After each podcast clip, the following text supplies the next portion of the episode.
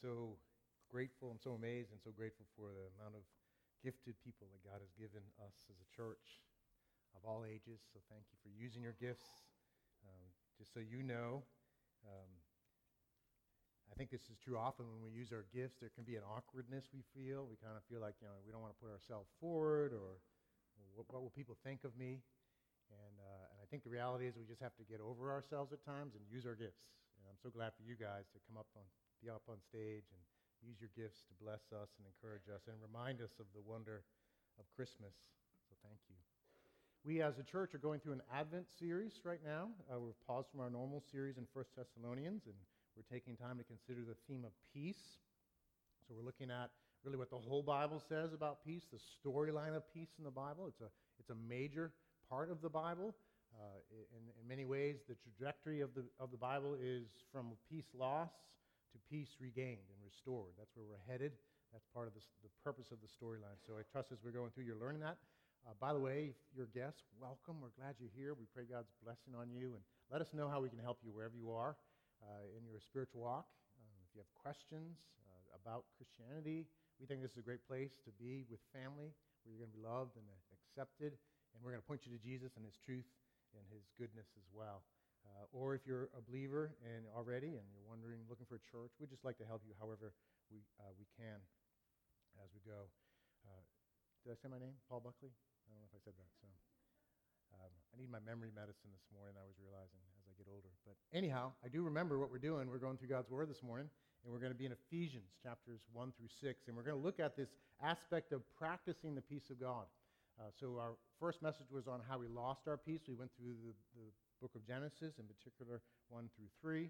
And then we looked at how God pursued mankind and has been pursuing, and He called the people to Himself, and He called them in grace to be in relationship and to restore, in, a, in part, the Garden of Eden.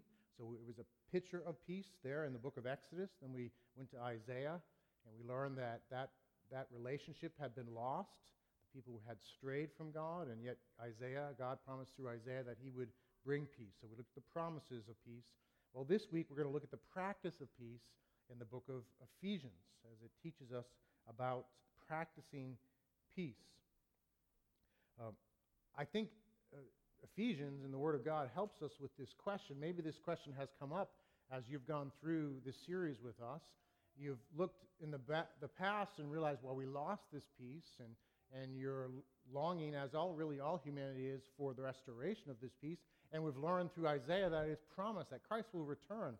What Christ did on the cross, his death and resurrection, paying for sin, his reign, and then his return, he'll restore the fullness of peace. But sometimes the question can be like, well, what about now?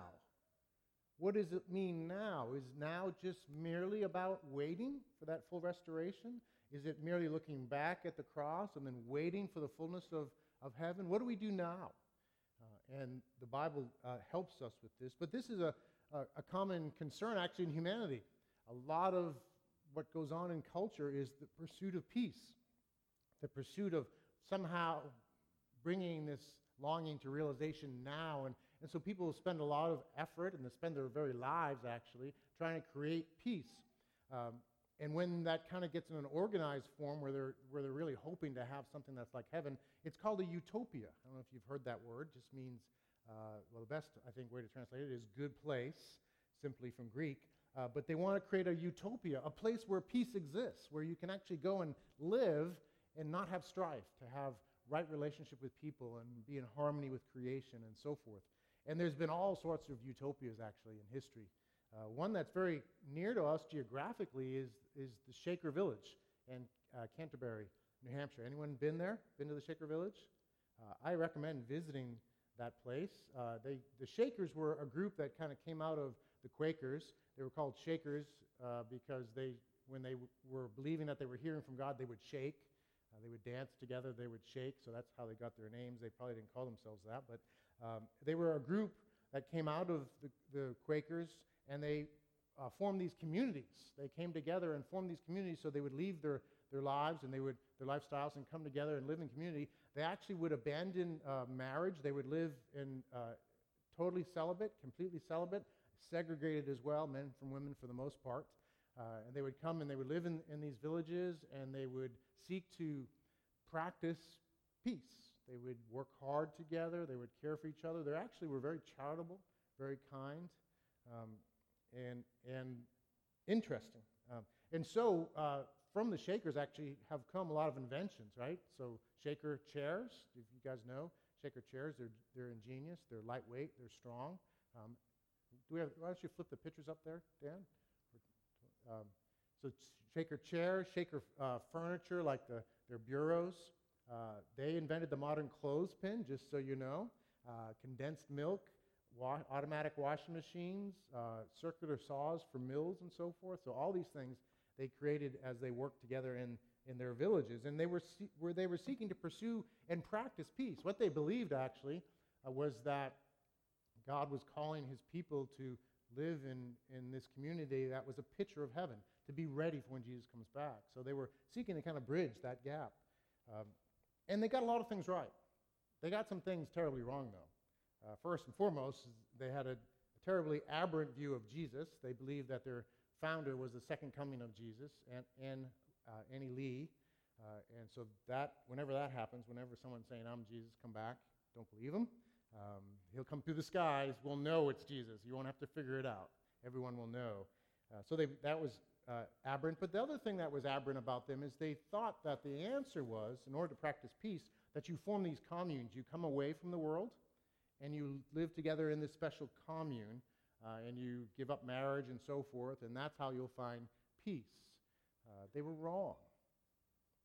God actually has given us instructions in His Word how, do we pra- how to practice peace in this meantime. It's called the local church.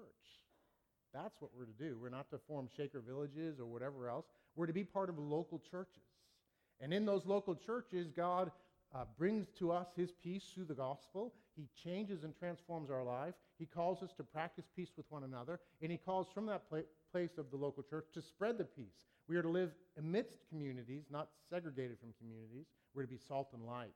And we're to practice peace and create a, a sort of utopia in the local church. So that's what I want to talk about today. And Ephesians is probably the best book uh, in the Bible that kind of captures a lot of this stuff together. So we're going to go through uh, this book of Ephesians. We're going to look at what it teaches about peace. I think you have notes there. We're going to learn how we practice peace in our worship. We learn how we practice peace in walking together and how we practice peace in witnessing to the world and with love and truth. Um, so let me pray, and then we'll look at our first scripture. will be in chapter 1, verses 1 through 8, and we'll go from there. Lord, we thank you. We don't have to go and create a community somewhere in New Hampshire or elsewhere to realize peace and to enjoy it personally and as your people. We don't merely have to wait for the kingdom to come, though that's going to be so sweet. Even now, Lord, you are working in us peace, and you're calling us to practice peace. And I thank you that's in your word. I pray you to help me to explain and teach your word. And I pray, Lord, we'd hear from you through your word and be convinced by you that indeed this is what we're called to, and that we would be transformed by that truth. We would realign our lives with your plan and your practices. Uh, so do this, Lord, and more, and glorify your worthy name, we pray. Amen. Amen. Ephesians chapter 1, verses 1 through 8. This is uh, a wonderful letter where Paul starts out with this section, uh, just celebrating all the goodness of God. And so he says, as he talks to the Ephesians, Paul, an apostle of Christ Jesus by the will of God, to the saints who are in Ephesus and are faithful in Christ Jesus, grace to you and peace from God our Father and the Lord Jesus Christ. Blessed be the God and Father of our Lord Jesus Christ, who has blessed us in Christ with every spiritual blessing in the heavenly places, even as he chose us in him before the foundation of the world, that we should be holy and blameless before him. In love, he predestined us for adoption to himself as sons through Jesus Christ, according to the purpose of his will, to the praise of his glorious grace, with which he has blessed us in the beloved. In him we have redemption through his blood, the forgiveness of our trespasses, according to the riches of his grace, which he lavished upon us in all wisdom and insight. Paul goes on in this section of Scripture, actually till verse 14. It's all one sentence in the original. Uh, it's one sentence of just Paul praising God and celebrating what God has done. Uh, and, and this is for good reason. I think part of it is just because Paul is excited about these things and they're, and they're important. But Paul wants the Ephesians to understand that before there's anything else, before there's any call to what you do and how you live and how you relate and so forth, there's the call to focus on God and His goodness and what He's done. There's the call to focus on how God Himself has brought peace to us through Christ. How God has sent His own Son to shed His blood, to die on the cross for our sins so there could be forgiveness for our sin. And there could be redemption. We could be purchased from our rebellion against God, our separation from Him, to a right relationship with Him, to know forgiveness before Him, to know peace with Him. And so the letter to the Ephesians highlights this. It highlights this reality, it celebrates this reality. And, and of course, behind this celebration is, is a situation where God came in to rescue us. And so Paul later on is going to talk about this reality behind the celebration. Before there was the good news of God's rescue and God bringing peace to us, there was the bad news of our enmity with God. The bad news of our sin, the, the sad news that we don't like to face of our innate rebellion against God. Each of us are born in a way where there's just in us this innate rebellion we don't want to do what's right. We want to do our own thing. There's an innate, an innate, just born in us, rebellion against God. And it doesn't make sense, actually, because God is perfectly good, perfectly loving. Um, he's glorious. Every good thing comes from Him. As we look around at creation, we just see all these wonderful things that He's made, and, and yet we still rebel against Him. That's the situation. So, Paul in chapter 2, verse 1 says, And you were dead in the trespasses and sins in which you once walked, following the course of this world, following the prince of the power of the air, the spirit that is now at work in the sons of disobedience, among whom we all once lived in the passions of our flesh, carrying out the desires of the body and the mind, and were by nature children of wrath, like the rest of mankind. That's the background. That's the, the bad news before the good news because this rebellion is not without consequence. God has made all things. They're all, all made by him and ultimately to be enjoyed with him and for his glory. Um, there's a wonderful truth in Scripture that we are made to enjoy God and glorify him forever, and those two go together. Um, I would often say that to my kids as they went out for the evening. Have a great time and glorify God. They go together. And that's, that's God's plan, that we would enjoy Him and glorify Him, and, and, and those things would go together. That's what we're called to, but that's what we're rebelled against. And God, in His goodness, must be just. He must respond to this rebellion because it's blatant. And, and, and sometimes we don't get that. Sometimes it's easier, actually, for people who have really messed up to understand that it's blatant, that it's there. Um, and it's sometimes really hard for people that are relatively good to understand that, to understand that that they've messed up too, because it's not as dramatic, it's not out there. Um, but it's really no different. Um, you might be better than me in terms of your, your life and the choices I've made in my life. You might be kinder. You might have done, uh, haven't done some of the terrible things I have done in my life in the past. Um, but still, compared to what you're called to, you fall short. And often, actually, the greatest sin uh, of those who are relatively good is that they're self righteous. They think that they're okay. They think they're all set. And they've not adequately compared themselves to what God calls them to do, which is to love God with all their hearts, all their soul, all their mind, all their strength, all the time. That's how good He is, and that's what is right and proper. And to love our neighbors as ourselves. So to love ourselves with the same weight. Love, uh, love others, actually, with the same weight that we would love ourselves. And we've all fallen short of that and we're in rebellion, we're cut off from God. God's good. And anytime there's offense in a relationship, it breaks the relationship, doesn't it? We can't simply pretend that people, when they've offended us, like, I'm just going to pretend they didn't do that. We have to address it one way or the other. We either forgive them, uh, or there's restitution or something. There's resolution. And it's the same with God. And so that verse teaches us that, that we all are in rebellion against God, and we are children of wrath. In other words, the justice of God is rightly towards us, his just wrath. This isn't an arbitrary, kind of capricious wrath. This is a holy determination to do what's right in regards to our offenses. That's the bad news, but then it continues, of course. because God is a God of mercy. But says in verse 4 of chapter 2 But God, being rich in mercy, because of the great love with which He loved us, even when we were dead in our trespasses, made us alive together with Christ.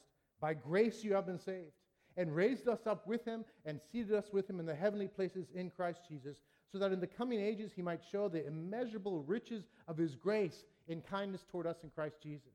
For by grace you have been saved through faith. And this is not your own doing, it is the gift of God, not a result of work, so that no one may boast, for we are his workmanship, created in Christ Jesus for good works, which God prepared beforehand that we should walk in them. The amazing good news is that God has pursued us. In our rebellion, we have gone our own way, gone astray, we've walked away from God, we want life on our own terms, and yet God's pursued us. He's sent his son for us. And, and for those of us who believe, he in time came and opened up our eyes to see and receive and live in forgiveness. He pursued us to bring us peace. And it comes from who he is. And so, what's the point in all this? Chapter 1 and chapter 2, these things that are being said, is that our focus would be on him. That our eyes would be on him. That the, the first way that we live as Christians, the first way that we would live as humans created in His image, is with our eyes on Him, trusting Him, rejoicing in Him and what He's done, resting in Him, remembering Him in all of His goodness and glory. The reality is, like the bumper sticker says, no Jesus, no peace, right? N O Jesus, N O peace. No Jesus, K N O W, no peace, K N O W. So no Jesus, no peace, no Jesus, no peace. God has brought us peace through Jesus, through the sacrifice of his Son on the cross in our place. And through simple faith, simply believing him, trusting him, simply turning away from our own self confidence to somehow earn a way to heaven. Our own self confidence to somehow be right, our own even self confidence to somehow make restitution ourselves. Abandoning that because it'll never work, turning away from confidence in yourself, or maybe it's just love of that lifestyle of running the opposite direction, letting go of that, turning and receiving this gift of mercy and grace of God Himself in the flesh, dying on the cross for your sins, to shed his blood, to pay for every single one of them, every single one of them to be atoned for, for full restitution to be made through Christ in his death and resurrection. So that as you come to him and simply trust in him, you are forgiven and fully accepted, and you are now at peace with God. To put our eyes on him and to remember these things, that's how we practice peace. That's how we start, and that's how we keep going. And that's why Paul spends so much time, really three chapters in Ephesians, just talking about what God has done. So we would get this so that we would we'd orient ourselves around him and what he's done, and to realize that we're safe and we have peace with God through Christ. And now our own lives are affected in how we live. He's going to go on, we're going to go on in Ephesians and see how this truth of peace with God now influences us to have peace with others and peace with how we live. We are safe no matter what this world might throw at us, the, the biggest issue has been dealt with. No matter what tumult or chaos we might feel, the, the most significant tumult and chaos are our lostness in our sin and our darkness separated from the light himself has been addressed and taken care of through simple faith. And, and by the way, if, you, if you've yet to put your faith in Jesus, it's that simple. You just need to simply trust him and receive him. Turn and trust and receive what he's done and just rest in that. There's no formula to follow to somehow make it yours. It's simply receive it. To all who received him, he gave the right to become children of God. It's that simple. Yes, there's a lifestyle that falls from that, but it comes from that life of faith, that new life that you have in Jesus at that moment of faith. And if you are there, you are safe with him. You are secure in Him, no matter what may happen. So there may be other things that go on in life that are hard, right? Life can be hard. Life wasn't easy for Jesus. And yet He had peace with His Father, and He established peace for us. And that most significant issue is taken care of. So the others kind of take their place. We get perspective when we recognize and remember what God has done for us in Jesus. Jesus said this himself in John 16 33. He said, I have said these things to you that in me you may have peace.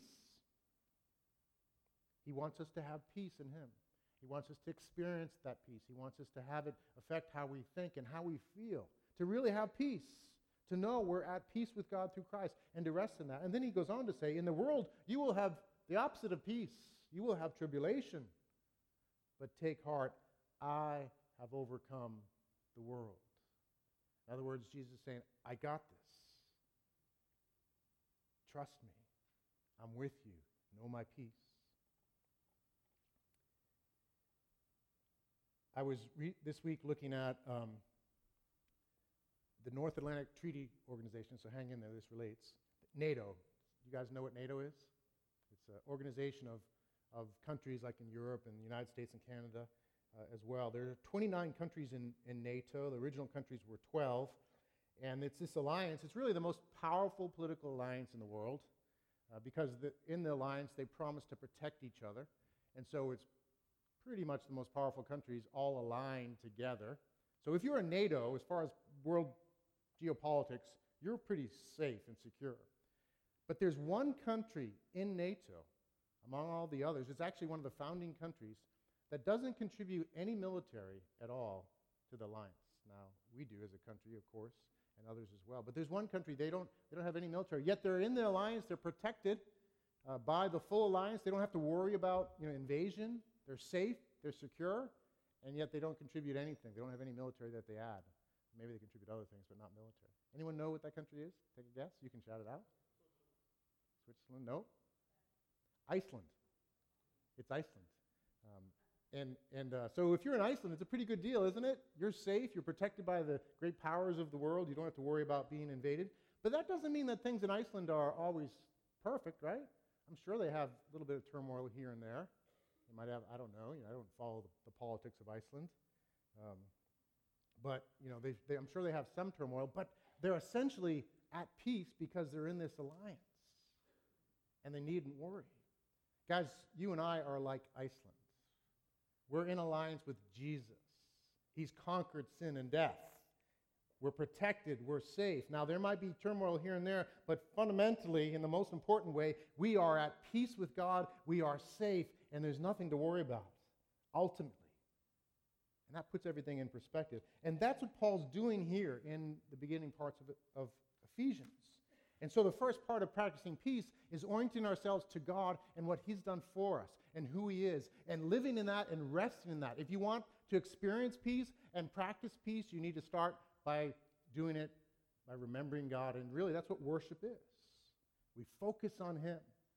We enjoy him. We make what he, who he is and what he's done the thing we think about. And so we practice peace by worshiping God. Next, we practice peace through walking together. And that's what Paul is going to do in, in this letter, talk about how this impacts us. One of the issues that he had in the church, that the Ephesian church had, was that they had two groups of people that had traditionally been enemies. Uh, they had a long history, actually, of strife. And yet they had come together in the church. And so there were, there were concerns about how they would do. And these two groups of people were the Jews and the Gentiles. In the early church, this was a big issue. I trust someday it will be a big issue again as God would bring in as uh, more and more Jews to faith in Christ. But it was a big issue in the early church. And Paul, in the letter to the Ephesians, actually makes connections between the peace that God has established in Christ and the peace that they're to live out as Jews and Gentiles. So he says in chapter 2, verse 11, But now in Christ Jesus, you who once were far off have been brought near by the blood of Christ. For he himself is our peace, who has made us both one and has broken down in the flesh the dividing wall of hostility. And then verse 22 In him you also are being built together into a dwelling place for God by the Spirit.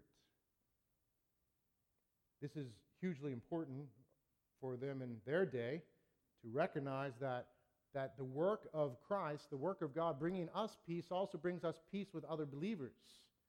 And in this case, it was people from backgrounds that would have been at war with each other otherwise. Now you might think, well, yeah, but we don't, we don't have that really, you know. None of us here are like, you know, from those sort of diverse backgrounds. Even if Uh, some of us are Jewish and Gentile, but just we don't have, we don't feel like this. But you know, it doesn't have to be Jew or Gentile. Uh, the reality is that humans are different from each other. Uh, no two humans are alike. Even identical twins are not alike. And the more humans you're around, the more differences there are, right? And so there's plenty of reasons for, for enmity and disagreement. And we tend to really only like those that are most like us, right? I mean, just naturally. Admit it, right? I mean, that's, that's how we are. Um, and, and so there are, are all sorts of categories where we can differ with each other, just personalities. Um, probably one of the most immediate struggles we can have is just differences in personalities. Some people are laid back. Some people are very, you know, it's, it's by the time. Some, some people uh, are, you know, remember all the details. Some people forget details, like me. Um, you know, there's different personalities, and we can have strife over that. There's, we're made male and female. There's differences built there, and I know they vary within each gender, but, but, uh, but the two genders, but, it, but there are differences there. There's preferences. We all have different preferences. We all have different family backgrounds. We have different culture. We may speak different languages, different ethnicities, different skin tones. All, all shades of brown, by the way. I always tell my kids that, and they get tired of me saying it. There's no white or black people. Everybody's uh, some shade of brown, either dark brown or very light brown. But we have different skin tones, and we segregate by skin tones. It makes no sense. Social and economic differences as well. We have all these things that, we, that can drive us apart. And so we need this truth. We need this peace that comes to us through, through Jesus. And so let me just tell you how it functions, why it works, why, why the peace that God has brought to us in the gospel changes how we relate to each other in our differences and where we might have strife otherwise. Well, first, if God has so loved us and forgiven us for our sins, then how can we hold anything against others? How can we not love them as well? That's one of the, the ways that this functions, that the goodness of God in the gospel and what He's brought to us in terms of peace, how it changes us. So if we've been forgiven and if we know the long list that is wiped out by the blood of Christ and that God loves us and has accepted us, how can we not turn around and forgive others? How can we not turn around and even love others, especially those that belong to the Lord? We know the Lord loves them with the everlasting love, so we're to love them as precious ones, and really all humanity is precious to God, made in his image. So, Paul says in chapter 4, verse 32 Be kind to one another, tender hearted, forgiving one another. How? As God in Christ forgave you. Therefore, be imitators of God as beloved children, and walk in love as Christ loved us and gave himself up for us, a fragrant offering and sacrifice to God. And he's going to go on to talk about what that love looks like. So, do you see the connection there? Because he's forgiven you, because he loves you, now you forgive others. You be patient with them, tender with them, kind to them, and loving. We're to love one another. So that's the first connection in practicing peace together. Second, we are brought near to God, um, and in bringing, being brought near to God, our union with Christ is a common union. So the idea is that um, here's Jesus, here's someone over there, someone over here, they're brought to Jesus, they're brought close to Jesus, and, and belonging to Jesus now, they are near spiritually. There's a union with Christ, and in Christ we share many, many things together. We have many things in common as believers. Though we might be different in other ways, we have much in common. So we share, first off, the benefits of Christ's death and resurrection together. We, we, are, we have the same bank account in a sense. We share this bank account that's an infinite bank account. That's Jesus and his forgiveness. We share that together. We share in the Holy Spirit. God, the Holy Spirit, lives in us and loves, by the way, to show himself when we're gathered together. One of the most important ways that God, the Holy Spirit, manifests is the gathering of God's people together and them loving each other and worshiping together, and that's a powerful testimony. Um, again and again, I, I hear about people who encounter God as they come to worship in a healthy church. They see God and, and experience the presence of the Holy Spirit. Uh, I knew one woman who, who uh, was in the Alpha program, investigating Christianity, visited church one of her first times, and she was a very stoic uh, CEO type, and she had to run out because she started crying in worship because God visited her as God's people were together, gathered uh, in his presence. So we share the Holy Spirit together. We share this, the common love of the Father for us, just in the Trinity. We share this, and there's many more things. And so, so Paul says in Ephesians 4 I, therefore, a prisoner for the Lord, urge you to walk in a manner worthy of the calling to which you have been called, with all humility and gentleness, with patience, bearing with one another, love, eager to maintain the unity of the Spirit in the bond of peace. And he's going to go on to say there's one faith, there's one baptism. We share this one faith together. And so we're to be eager maintain unity and maintain peace because of this. Thirdly, and related to this, this is an important one too. In Christ, through the Bible, we come to understand how diversity works around unity. And this is, this is an important truth we see in Scripture.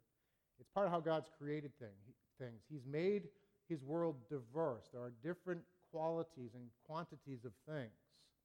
And with people, it's this way. People have different personalities, they have different ethnic backgrounds, they have different cultural backgrounds, they have different skin types, different hair types. All this diversity is from God. It's how He's made things, but it's made to live around unity. Ultimately, it's all to be around God. And in the church, we're, we're unified in Christ. We're called together. And we're to bring our diversity together and all these different orientations to be united. And when that happens, it creates a body. And so Paul uses the analogy of, of the body in Ephesians and in 1 Corinthians 12. And a body is a diverse thing. Anybody's body has all different components. Fingers are, are not the same as ears or whatever. They're all different, yet together with all these different parts doing their work, there's function, there's maturity. And so he says in uh, Ephesians chapter 4, verse 11, says this And he gave the apostles, the prophets, the evangelists, the shepherds, and the teachers to equip the saints for work of ministry. So there's diverse leaders coming together to equip the saints for the work of ministry, for building up the body of Christ, until we all attain to the unity of the faith and of the knowledge of the Son of God, to mature manhood to the measure of the stature of the fullness of Christ. So, the goal in bringing diversity together in Jesus and all these gifts, all these different people united around Jesus together is they would work together and they would create something that looks like Jesus in the maturity of Christ. It's astounding. And then he says, so that we may no longer be children, tossed to and fro by the waves and carried about by every wind of doctrine, by human cunning, by craftiness and deceitful schemes.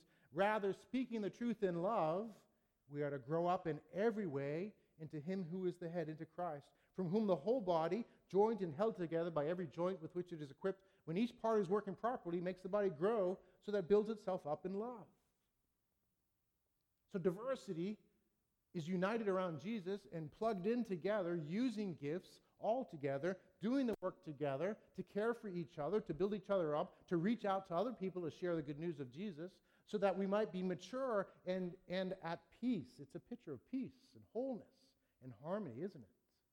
And Paul contrasts that with being infants blown and tossed by the waves. That's turmoil. That's the opposite of peace. So the alternative, if you don't exercise unity when diversity coming together to be part of a body, is you're going to be a infant blown and tossed by the waves. You're not going to experience peace. And so God's design in the church is that it be a place of peace in these ways. And then he's going to go on in this letter to call them to practice peace together in light of all these things. And he's actually going to give specific ways to, to do that. There are 90 different specific commands in Ephesians. And we talked about this before. God's commands are good, they're, they're not meant to be burdensome. They're only burdensome if you don't understand that they're first meant you, to drive you to your need for Jesus the first thing they do is you, you realize, wow, I'm supposed to love that person who I don't like, and I can't do it on my own. Everything in me doesn't want to do it. Help me, Jesus. Forgive me, Jesus. Thank you, Jesus, that you shed your blood to pay for that sin. Forgive me and help me to forgive them. I need your help. That's the first thing the, the Word of God does, the law of God, the commands. It's a good thing to be confronted in that way. But then when you start to depend on Jesus, you start to say, wow, actually, it's a pretty cool thing to love this person and to see that. I remember as a young believer when I started uh, um, building friendships with people that before I honestly would have beaten up, um, or they would have beaten me up. Um, I remember just one point, this one brother, I won't mention his name, and just thinking, he's, he's such a nerd. Um, and in, in, high school, I would have picked on him, but he's my dear brother who I deeply respected. And I realized that's the Lord at work. It's a wonderful thing. Uh, and so the commands of God are good. They call us to this obedience, to love each other and respect each other. But we need Him, we need His grace. They, they confront us and then they guide us.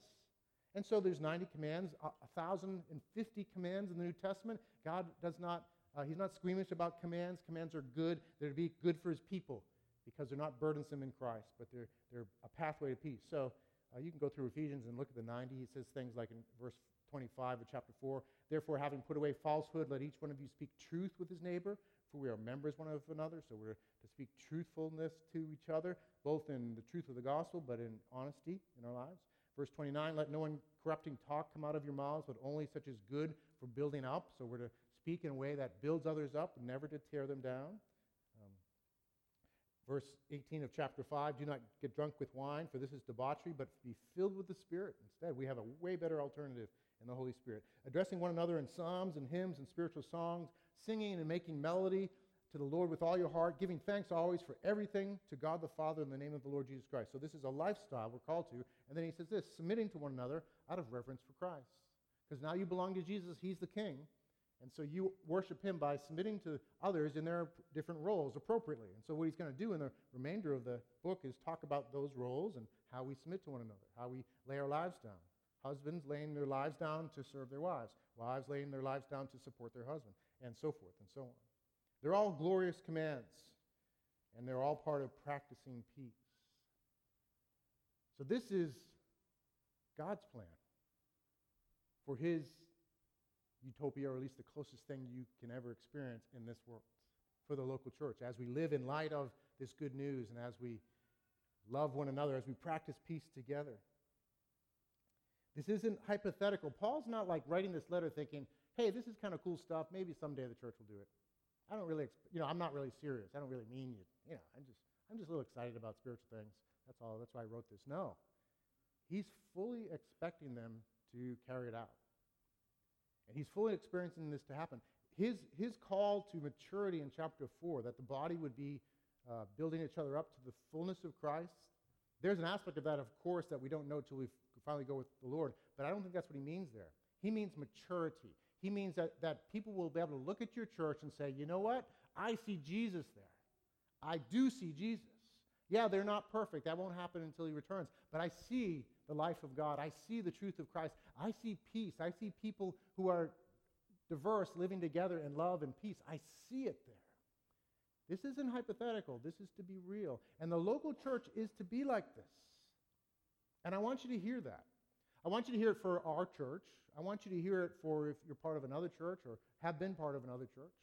I want you to hear what God's word says. This is not hypothetical. And we have a tendency, I think, to give up on the church um, because we struggle and churches can be unhealthy. And we tend to think, well, you know, yeah, I'll give a little bit of an effort. That's what happens, right? You try something too many times and fail too many times, you stop giving much of an effort.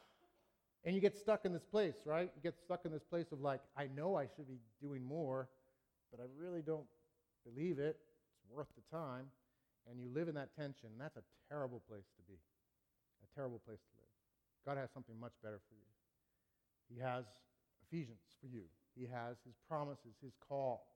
He has His plans to work this out, to make churches that are relatively healthy, that are mature, that show Jesus, that places of peace are places that you like to go to and be a part of, that you are proud of in the best sense of the word. That's the expectation here. And I want us to hear that. And I, I've just been thinking about this a lot lately. I was driving uh, up 125 towards the 495 extension, and I saw the, the site work on the new Dunkin' Donuts. And this isn't to pick on Dunkin' Donuts, by the way. Um, I like Dunkin' Donuts. I like coffee. Coffee's a good thing. Uh, but they were building this site, and I was aware a little bit of the site. I, I, had a friend who had communicated interest in it for church or something, and, and um, I was aware of, of, the price for it. And, and I thought, wow, they're putting a Dunkin' Donuts in there, and that's okay. Um, and, I, and I started to think, you know, well, what, what, you know, what would be the price for that site? They have to buy the site, then you have to develop. So it's anywhere, I'm just, some of you guys would know better, but anywhere, I'd just say between 1 and 10 million, that, that range, okay, to do that Dunkin' Donuts. To, and, and and by the way, right, there's Dunkin' Donuts everywhere in, in New England, so the, these sorts of things are being done everywhere. So you start adding that up, and then you start adding up other commercial building, and again, nothing wrong with commercial building.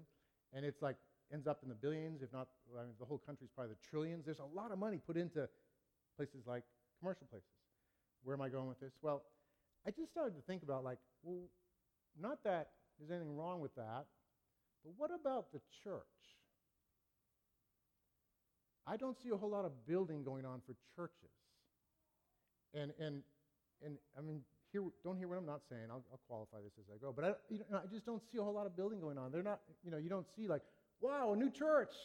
Wow. And, and, and um, we don't spend that much on it. It's, and I just thought, it was just a thought I had, and it's like, wow, that's just a picture of the, the culture. And again, I'm not saying we need to regain the culture, but we just, we don't build cathedrals anymore, do we? Uh, there was a time when the city, the, the, the, pride of the city was the church and the cathedral, and they would put a lot of money into the cathedral. And, and I think, I mean, I think there was parts about that weren't good, um, extravagant. I think there's an economy we're called to as Christians, and there's so many good causes to give our money to. So I don't, I would never want to build cathedrals, but, but we don't do anything like that. Um, so I have a picture actually, Dan, you could put up that picture. Just um, that's the Notre Dame Cathedral with the Dunkin' Donuts inserted in the lower right. That's Photoshop, just so you know. There's no, if you go to see the Notre Dame, there won't be a Dunkin' Donuts there.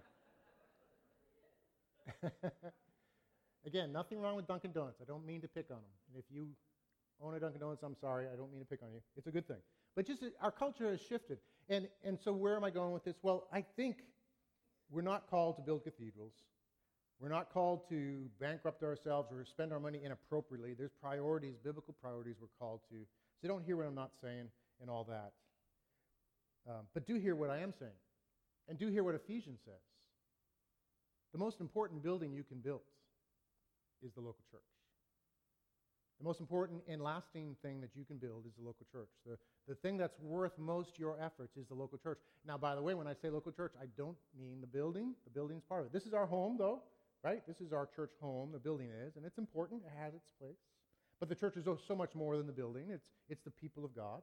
And under that is, is, of course, families and relationships and all that. So don't, so it's not one versus the other. It all goes together, and Ephesians talks about that. It, it is all knit together. But as a whole, it makes the local church up. And there's a priority that we ought to have. And it's not just a priority like mentally, I know I ought to prioritize my local church. There should be a heart uh, enthusiasm for it when we understand what God's saying in the book of Ephesians. Think how much those Shakers devoted to do their little utopia. It failed, uh, most, mostly because there's only two of them left, two Shakers left. Uh, they didn't marry, so it's kind of hard to keep on going uh, unless you recruit a lot. Uh, so, but they gave everything for that. And yet, the Bible guides us into something that is truly of God and truly worthwhile and truly is an opportunity to shine to the world and for ourselves the peace of God, the local church. So I just encourage you to think about. It. Now, I think we as a church are exceptional in many ways. As I view the landscape, I'm very grateful for this church and the hearts of you, so don't hear this as a rebuke. But also, even as I think about that and I think about my own heart, I'm not sure if I'm getting this at the level I ought. So just challenge you to think God, what does it look like to be devoted to what you are most devoted to in this time? That's, that's what I think Ephesians calls us to. And then finally, we practice peace through our witness. The, we can't keep this stuff inside. We've got to send it out. When we get the goodness of God in Christ for us, we want others to know about it. We want them to know the peace of God. We live in a world without peace. People are struggling to find peace somehow, to, give, to get some little glimpse or experience of peace amidst, amidst much tumult. The world needs this peace that we have in Christ, so we are to share it. We're to give it away. It's the nature of God Himself. He's a God who pursues others to bring them peace. And so Ephesians talks about that. It talks about that probably most specifically in chapter 6. Paul is talking about the armor of God. He says, Finally, be strong in the Lord and the strength of his might. Put on the whole armor of God, that you may be able to stand against the schemes of the devil. And, as sh- and then verse 15, as shoes for your feet, having put on the readiness given by the gospel of peace.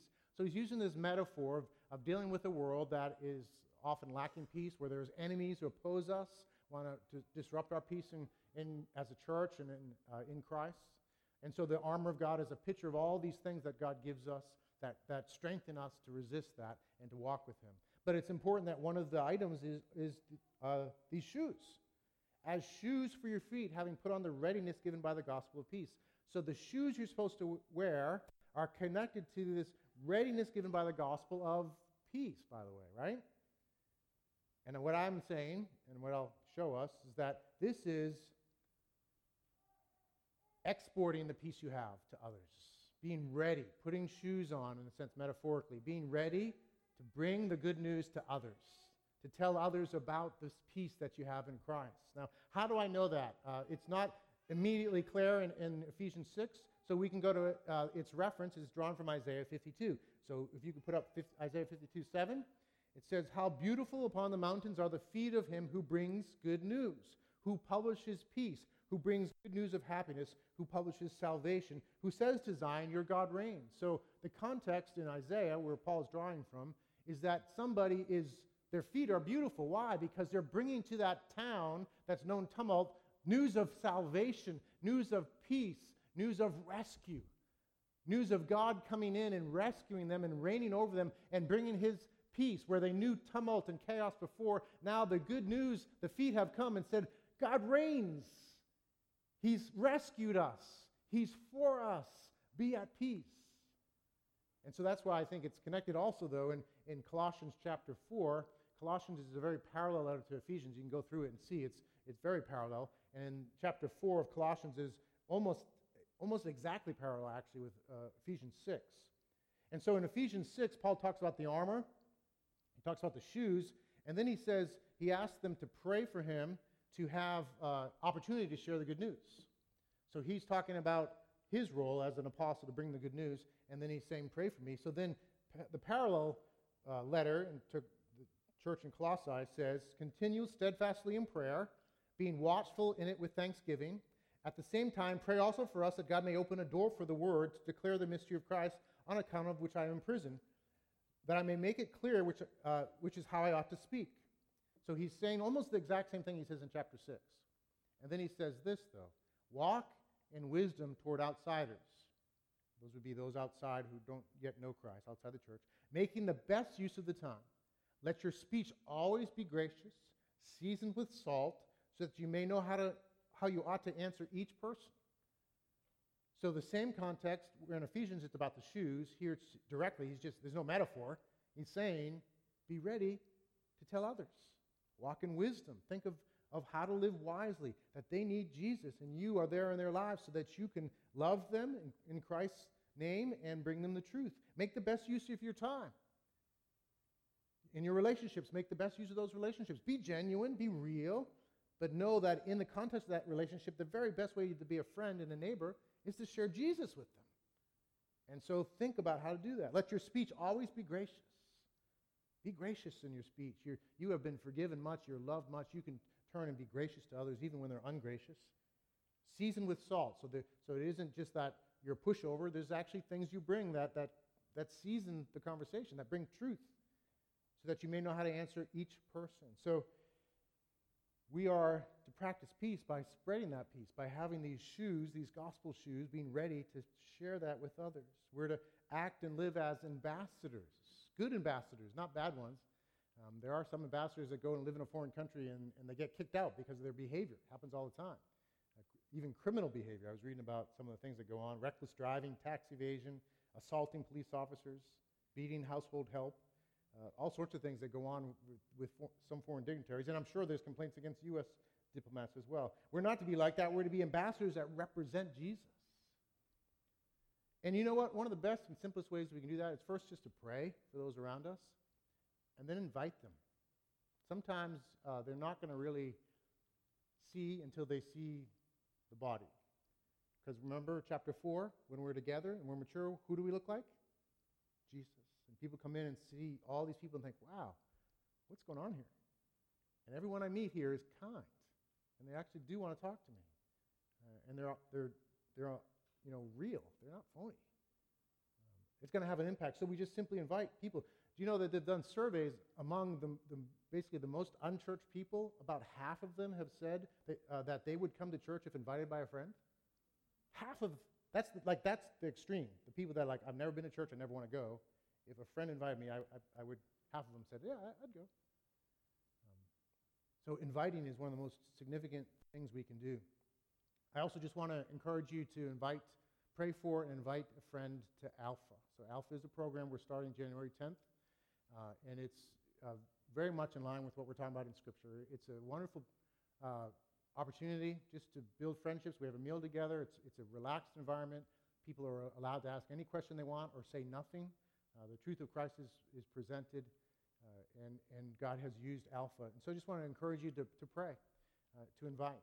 Um, and actually, I want to, if we can, Dan, can we roll that clip just about inviting people to Alpha?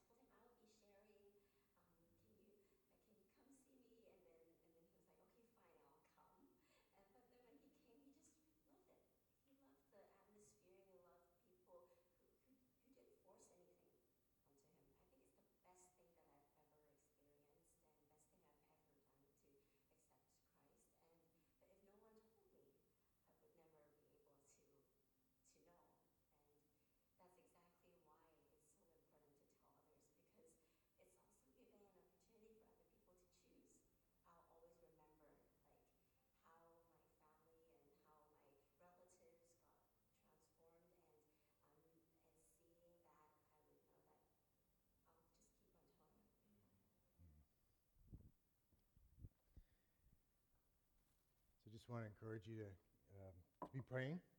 We have invitations for Alpha. Um, just pray and invite someone if uh, and offer to come with them. By the way, we'd love to have you do that. And if you've never attended Alpha, you are very welcome to come. Uh, you may already be a believer. We'd love to have you in the course if you've never been there. Uh, we're actually going to have a meeting afterwards, a brief meeting uh, after church today, um, probably right here, if you want to know more about it.